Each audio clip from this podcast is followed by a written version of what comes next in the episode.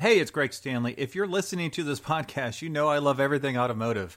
This passion has expanded to include being a car specialist consultant for RM Sotheby's. So if you need assistance buying or consigning a collector car at any one of our online or live auctions, including Scottsdale, Amelia Island, or Monterey, you can reach one of our car specialists at rmsotheby's.com or you can email me directly at gstanley at rmsotheby's.com.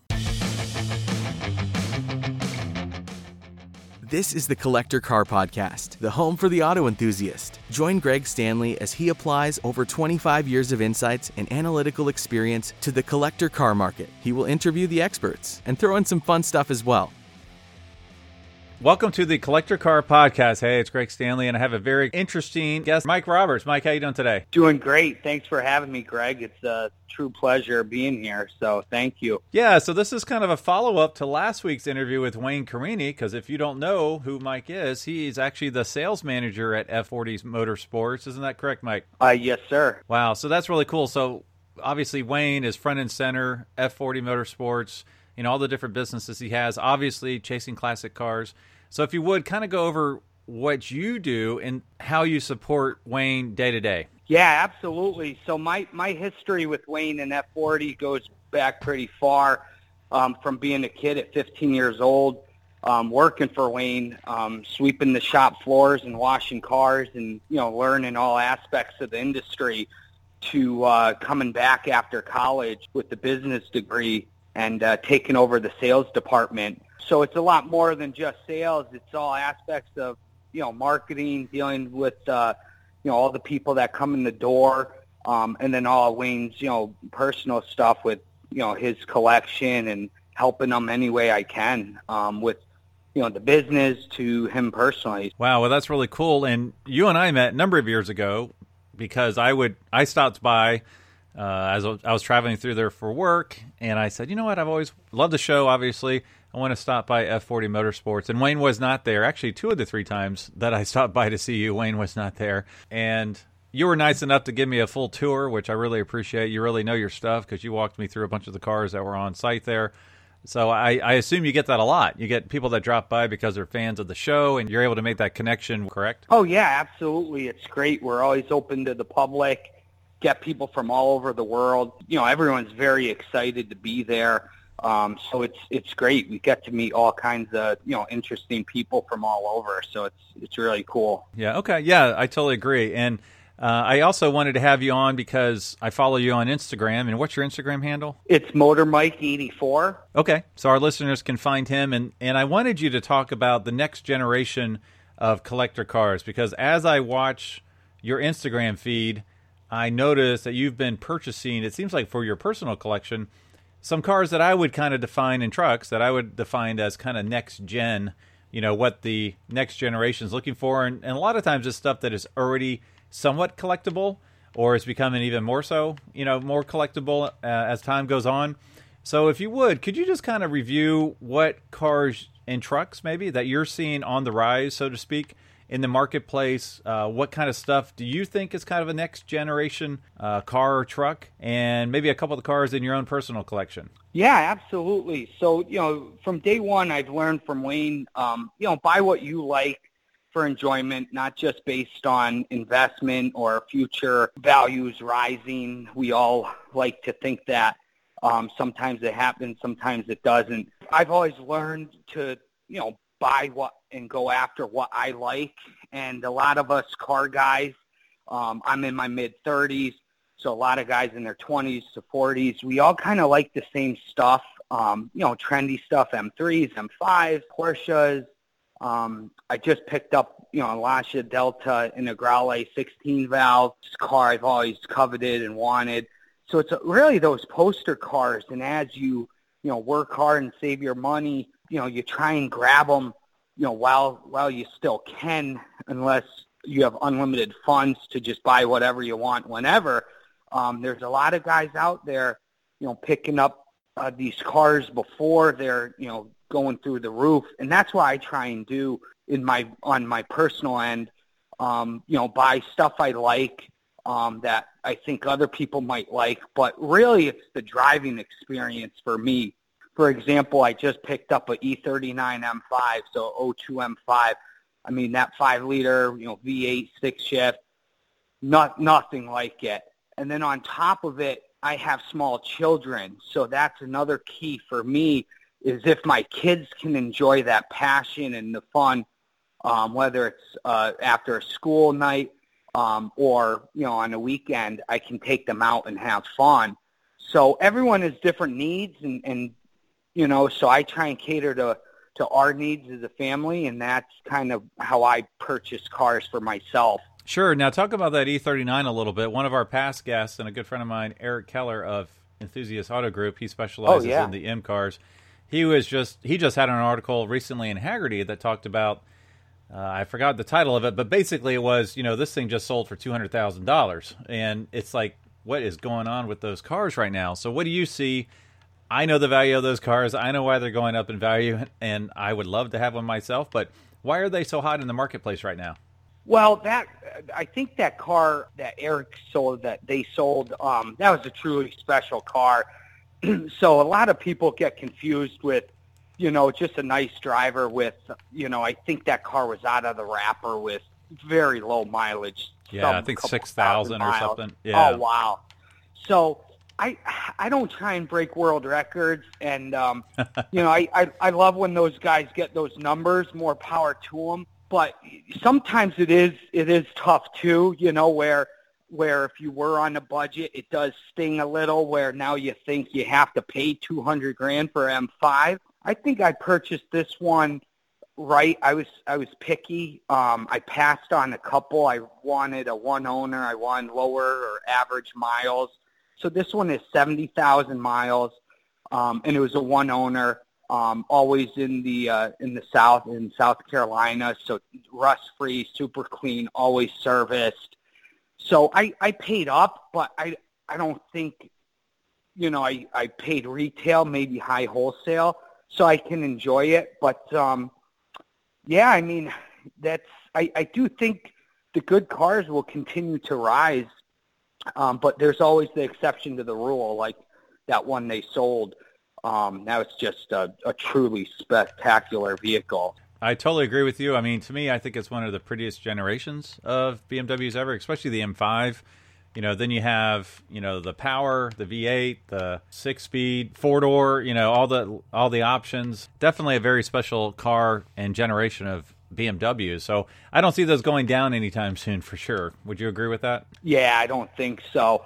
I actually just helped my older brother find one too because he he goes out with clients from time to time and he golfs and everyone knows you can fit golf clubs in the back.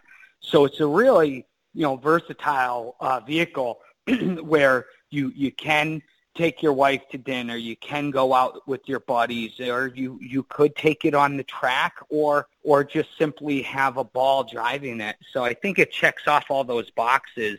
Where if you if you only have funds or only a garage space for one vehicle, maybe that would be a good alternative. So, what are some of the other cars, maybe in your personal collection, or or ones you think are next gen that end up in your collection because you kind of see it the same way you see that E39. What are a couple other cars you would like to mention? I mean, I've always been a Porsche guy. I've always loved air-cooled cars. Um, I have a 93 964 coupe that I just absolutely love. Be very difficult to part with. Once again, those are going up kind of, you know, price-wise.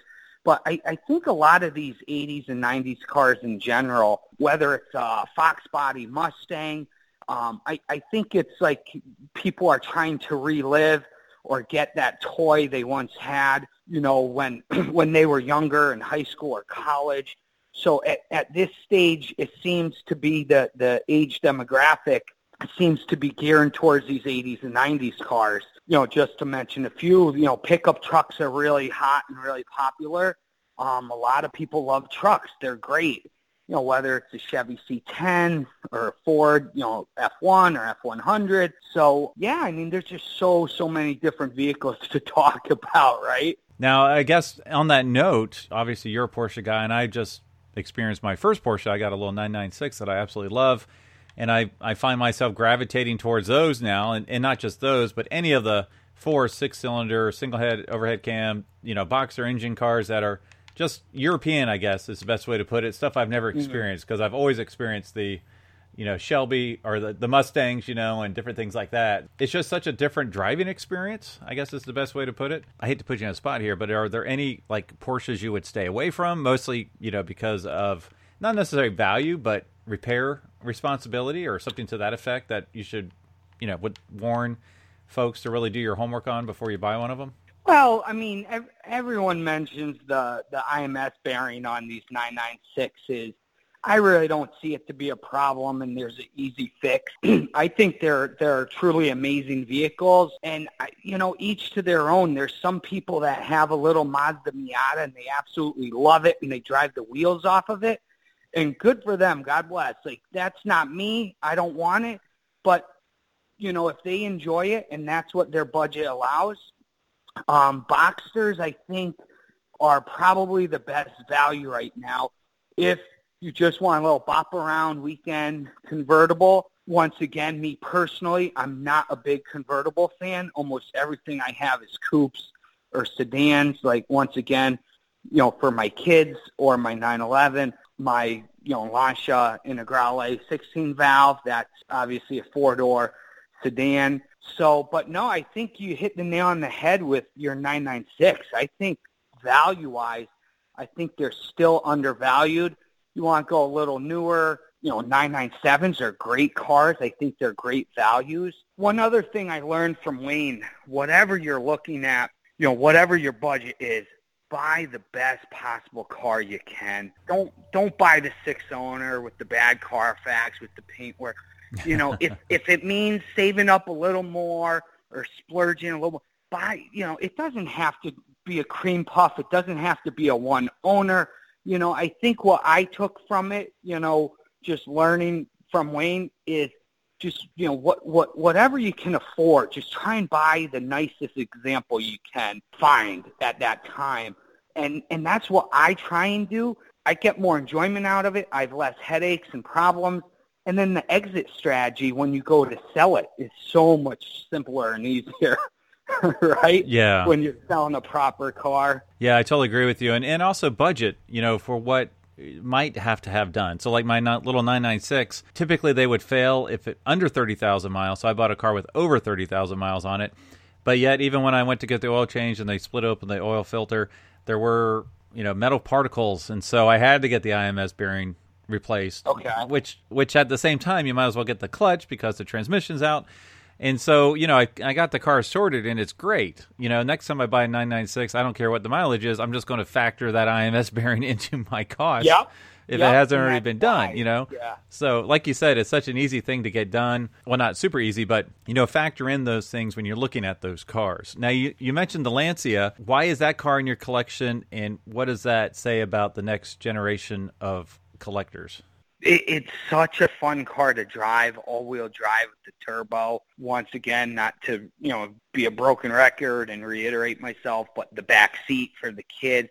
But it's such. I, I think there's a, a huge following for rally cars and just that whole experience. So they're they're just a ball to drive, and they're not unless you're getting some you know, spectacular, amazing Evo. They're not outrageous value-wise. Um, this one I picked up was imported through Japan, and um, I found it through a friend of a friend. Um, it was in Tennessee, um, imported, and you know he enjoyed it for two years, and he just dumped tons of money into it, new timing belt and everything. So it was a well-sorted example, and uh, it was just a car I've always liked the look. I don't know why. I've always liked Volkswagen GTIs, Audi Quattros. The boxy cars kind of speak to me in the 80s. You know, not all of them. you know, I appreciate a lot of cars and respect a lot of cars, but doesn't mean I necessarily want to own them. Right. This was right. this was one of them. I just kind of I I had that itch. I wanted to scratch it. So we'll we'll see how long it lasts. I'll enjoy it this summer and then see see what happens. Yeah. Now, what else is in your personal collection that might be considered a next gen kind of collectible car, or or car on the rise? I guess might be the better way to put it. Yeah, well, I'm just I'm just a you know small guy with a small garage, so I I have the uh, the M5. and the Delta, the 911. I I try and do a, a decent amount of the the air cooled or um, 911. So I, I have an 88 911 as well. Um, that'll be going to the market soon. It's just very similar to my 93. But I have a really cool Woody wagon, a 41 Woody from Wayne. Actually, I got it from Wayne out of his collection, and uh, it it speaks to me because um, it's it's lowered as a 302 um, V8 with the automatic, but yet it has heat and AC and a sound system, so I can really enjoy it with the kids um, take them, grab an ice cream cone, drive it to a cruise night, um, local here in Connecticut. So we, we have a lot of fun in that. The whole family fits in it and then some. Yeah, there's just so many cool cars I'd love to own. Don't yet. right, right. Now, what's one of the cars? Is there something? Well, before I move on, I will have to say that from a market trend perspective, Woodies are not next generation cars, so that's no. really cool that you have such a diverse uh, experience by having one of those in your collection. That was the one really cool thing um, working with Wayne throughout all these years, just know, learning brass cars and learning early cars and then all, all the way up to brand new stuff. So um, it's it's been a great experience and um, I've had an appreciation for all cars. You know, that being said, you know, what I see is really popular, which I sell a lot of over at F40, is you know, that Chevelle or that 30s Ford, but, you know, a resto mod with that AC and the modern drivetrain. So a lot of people like the old look, but we're spoiled with new cars today. They do everything and they do everything so well. There's something to be said for that for the next generation because muscle cars were really soft for a while, right? But I, I see them, I mean, look at all the auctions, you know, and everything that's out there. A lot of people go back towards those cars because they have the cool old look, but yet they do everything so well. Yeah, you actually brought up a couple points there. First off, the resto mod movement. That's huge, mostly because, like you said, people want to have all the comfort and convenience of a new car, but they want to have the coolness and the you know memories or whatever you know of having an older car. And so we're seeing a huge trend of resto mods really taking off. And now these are expensive resto mods. You know, they're two, three hundred, four hundred thousand dollars. So it's not necessarily your next generation kid that's buying it. You know, no, um, yeah. um, so because just because of the cost to do so, what would you say? Like you just mentioned stuff that sells at F forty. What are some of the things that are you see selling at F forty that are either surprising or just trends in general? Obviously, you mentioned like the Chevelle, the muscle car. I've always said that that's a, a, generation I think will continue. I, I, don't think that one will decline like the cars of the 40s and 50s because you have the usability, you have the iconicness of the Mustang that's still being built today. You know, people drive one of the new ones and they want to know more about the old ones, you know? Yeah. Yeah. So, what are some of the things you just see from a pure sales standpoint or requests from your customers at F40 that our listeners might find surprising? Well, exactly what you were saying. You know, Resto Mod. You know, uh, a, a, lot of European cars. We do uh, a lot more European um, Ferraris, Porsches, Jaguars. You know, everything that most people like. You know, XKEs. Everything from you know 550 Maranello, 575 Maranello. You know, a lot of a lot of people all like the same stuff. Where you know, you look at a 575 you know, Maranello early 2000s. Well, it's o- it's almost 20 years old. It's almost a classic, but yet you can still do 120 miles an hour and you have cold air and hot heat and you can take it on that weekend trip. So, you know, there's no there's no surprise here that Ford Model A's and all these other these older cars are difficult sales, not very popular right now. T-Birds from the 50s are just I sometimes I cringe when I hear them. They just there's so many of them out there, and they're just such a hard sale in today's market. Um, I must get a phone call a week with someone with you know some type of T-Bird or Bel Air. They're just they're cars, and they're not. It's not bad. It's just everyone wants to sell them, and no one's looking to buy them.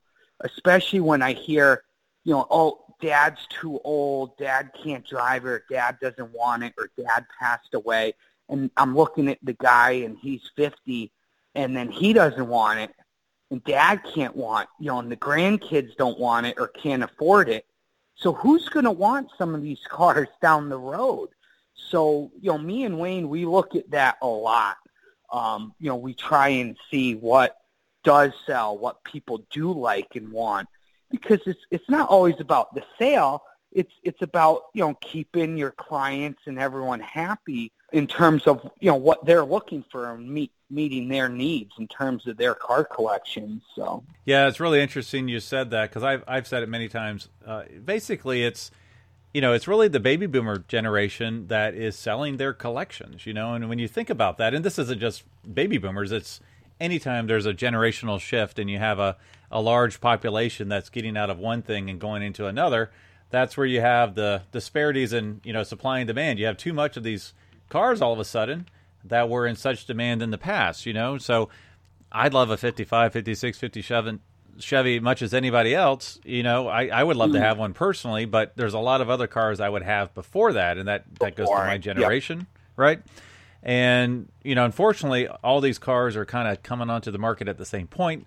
So not only is there excess supply, but there's a decline in demand from the generational mm. shift, which obviously then equates to depressed prices at least in the short short term and you know we'll see where it goes beyond that. I agree. It's interesting to see and that's kind of happening with the woody wagons as well. Basically anything in the 30s and 40s and early 60s i would even say. Um, you know once you get into the muscle car era that's where i think we start seeing a little bit more stability. Would you agree with that? Yeah no i agree 100% um, so true and i and I knew that when I was getting the Woody, I knew they weren't popular and they went way down. You know, it's just a fun, cool vehicle, and uh, sometimes you just you know you have that want and or that itch and scratch it, and then uh, you know um, you can't you can't always act on strictly investment. Yeah, no, it's definitely interesting to see what the the future brings and you know holds and future generations here of the the car culture and community. I guess time will tell on some of these things yeah, yeah. And what's really cool though is that if you're part of that next generation, you know, look at the cars in the 50s and early 60s and the 40s because you can get a good deal on something cool, you know. And I'm actually looking at a 55. I think it's it's just a Packard Clipper, you know, four door car, but no rust, V8 column shift, and I can get it for like four thousand dollars. You know, wow. And, yeah, you can just drive it around for a little while. It's a beautiful blue and white, you know, and it's kind of like that's a great summer car just to tool around and go to the cruise-ins, enjoy it for a little while, and sell it. You're not going to lose money on a four thousand dollar car, and if you are, absolutely ten bucks. You know, so yeah, yeah. No, it's it's it's funny you mention that though because there's a lot of people that don't have a big budget and they get discouraged. You know, you know, yeah, we we would all love the McLaren F1 or the BMW 507. You know, but the, the fact of the matter is you know, a lot of people can't afford them. So, like you said, that that Packard, you know, that's that's a really cool car. You can drive to a Cars and Coffee or a Cruise Night car show, and you're probably going to be the only one there too. And you right. get you get that excitement and that that feel, and you have fun, um, whether it's with the family or by yourself or whoever but um and and you don't break the bank. So that's that's really cool. I hope you get that car greg. Yeah i'll let you know for sure. You'll see it on instagram. I know that's for sure. I really appreciate your time today. Now i've been trying to get you on the show here for like two years now so i do really appreciate it. And uh thank you i do want to yeah i do want to know what's the best way for our listeners to learn more about you and f40 motorsports? Yeah so our website's f40.com and uh, my direct email is mike at F40. And, uh, you know, follow us on Facebook, um, follow us on Instagram. Don't hesitate. If you're ever in the area in Connecticut, stop by, say hi. Um, if Wayne's there, he always goes out of his way to say hi. You know, otherwise, you know, it's usually me and Sue in the office, and we're more than happy to give you a tour and show you around. That's awesome. Now, one thing I like to do at the end of this, and I apologize to my listeners because I ran out of time with Wayne, so I'm hoping oh. I'm hoping you'll do a double for us. You'll do it oh, via no. you'll do it as yourself, and then you'll do it as Wayne. okay, the, I'll do. Oh, I'll best. do my best. yeah, and uh, it's something I call keep cash and crush. So I'll give you three okay. cars, and you have to pick one to keep forever, one to cash in, and then unfortunately one to send to the crusher. So I'm okay. really disappointed in myself that I forgot to do. I actually just ran out of time last week with Wayne. Uh, really disappointed in myself that I wasn't able to get him or to hear him squirm a little bit. So I'll have to do that on a future future interview. So how about we'll warm up a little bit with Wayne's cars that I picked for him. Okay. Now do your best to pick based on what you think he would pick and not necessarily what you would pick. Okay. Yeah. No, absolutely. All right. So the three cars I gave Wayne, one was a. I tried to pick uh, different generations of cars because he's so diverse in what he likes. Yeah. So I I picked the 1953 Cadillac Eldorado convertible, a classic. Let's see. I picked the 1965 Mustang GT Fastback with the K code Hypo. And the third car I picked was a 1983 Lamborghini Countach. So we got a muscle car, we got a classic 50s cruiser, and we have an Italian exotic. So, oh man, that's yeah, that's hard. A '53 Cadillac Eldorado convertible, 65 Mustang Hypo Fastback, and an '83 Lambo. Which one do you think Wayne would keep forever? Which one do you think he will cash in, and which one do you think he would crush? Dif- difficult. This is good options, though. I, I think he would cash in on the Countach. The market's um, come back on those. It was really strong and a little soft. I think it's come back enough. They're they're kind of pricey to maintain, and uh, and Wayne's not. He he loves Lamborghinis, but he's not a, a huge Lamborghini guy in terms of his personal collection. Um, okay. I think I think he would keep the the K code.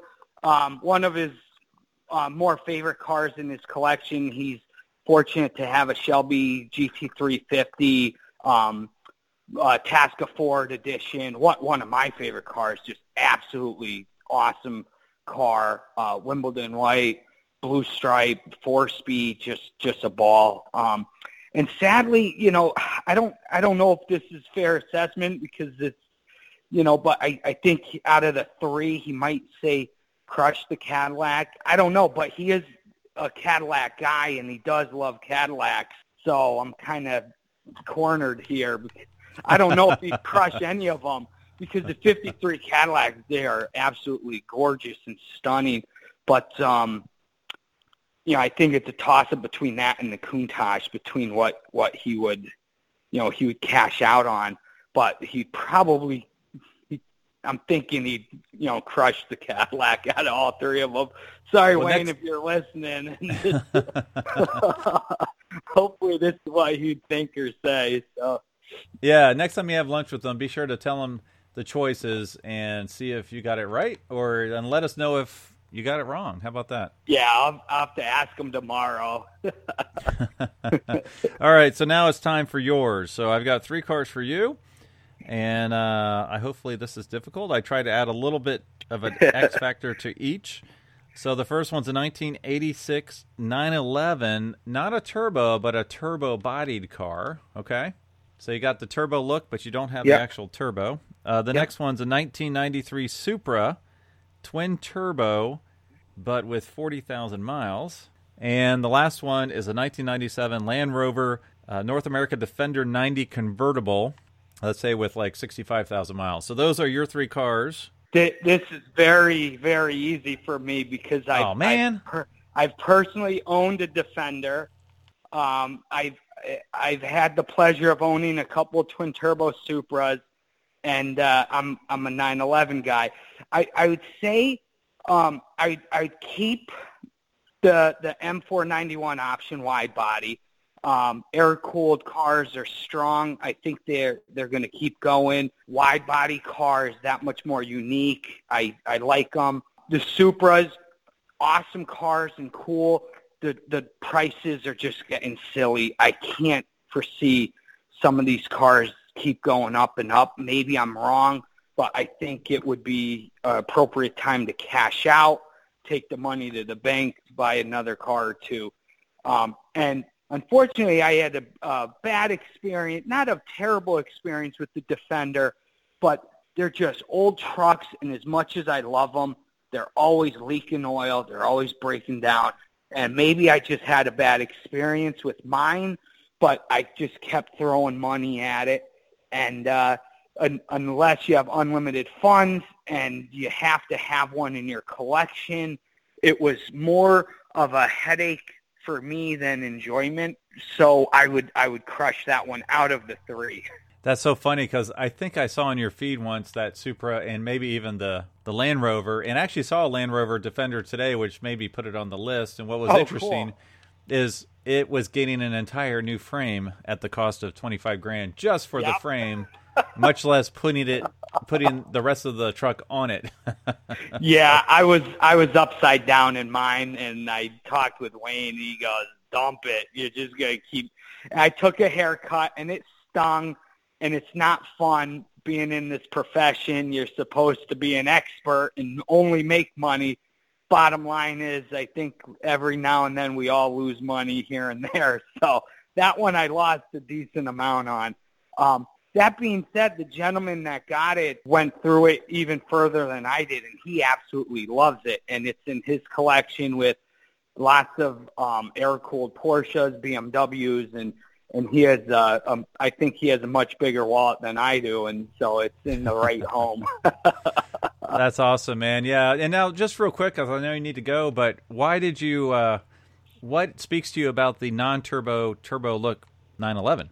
it, they're just they're you know what? Everyone's turbo turbo turbo and they're great cars um but there's more things to go wrong with um and let's face it you're not buying an 80s car for a powerhouse. You can go buy a new turbo S and blow the doors off of it. So i feel i feel like the look of it is is really cool. I think the rarity's there but you don't in my eyes that that motor, you know, is such an amazing motor. Not knocking a turbo. If it had a turbo, it'd be great. But just a, a proper wide body, a nice, clean, low mileage. You know, I'd prefer a coupe, obviously, over a, a cab or a Targa. Um, whether or not they're rare or not, you know, I don't, I don't think they, you know, I think a coupe is more run of the mill. But I just like the look of it a little better personally. Right, right. Yeah, and I, I bring that up because as I was digging into the data, I saw a huge increase on those cars uh, via insurance data. Uh, they were up like 33% or something, while the Mm. actual turbo 930s were down about 10%. And I thought, ah, you know what? People are cluing into this just basically for what you just said there. So it's cool to get your perspective on something that I'm seeing elsewhere within the marketplace. All right, great. All right, Mike. Well, thank you so much for your time today. I know you're. We've already told our listeners how best to find you, so I really appreciate your time today, and I will be sure to drop by next time I'm on the road up in your neck of the woods. Please do, and thank you so much. It's a true honor, and uh, you know, thank you for your time and having me. It's uh, it was great. Thanks for listening to the Collector Car Podcast. Don't forget to give us a nice rating on iTunes and be sure to follow us on Instagram and everywhere else at the Collector Car Podcast.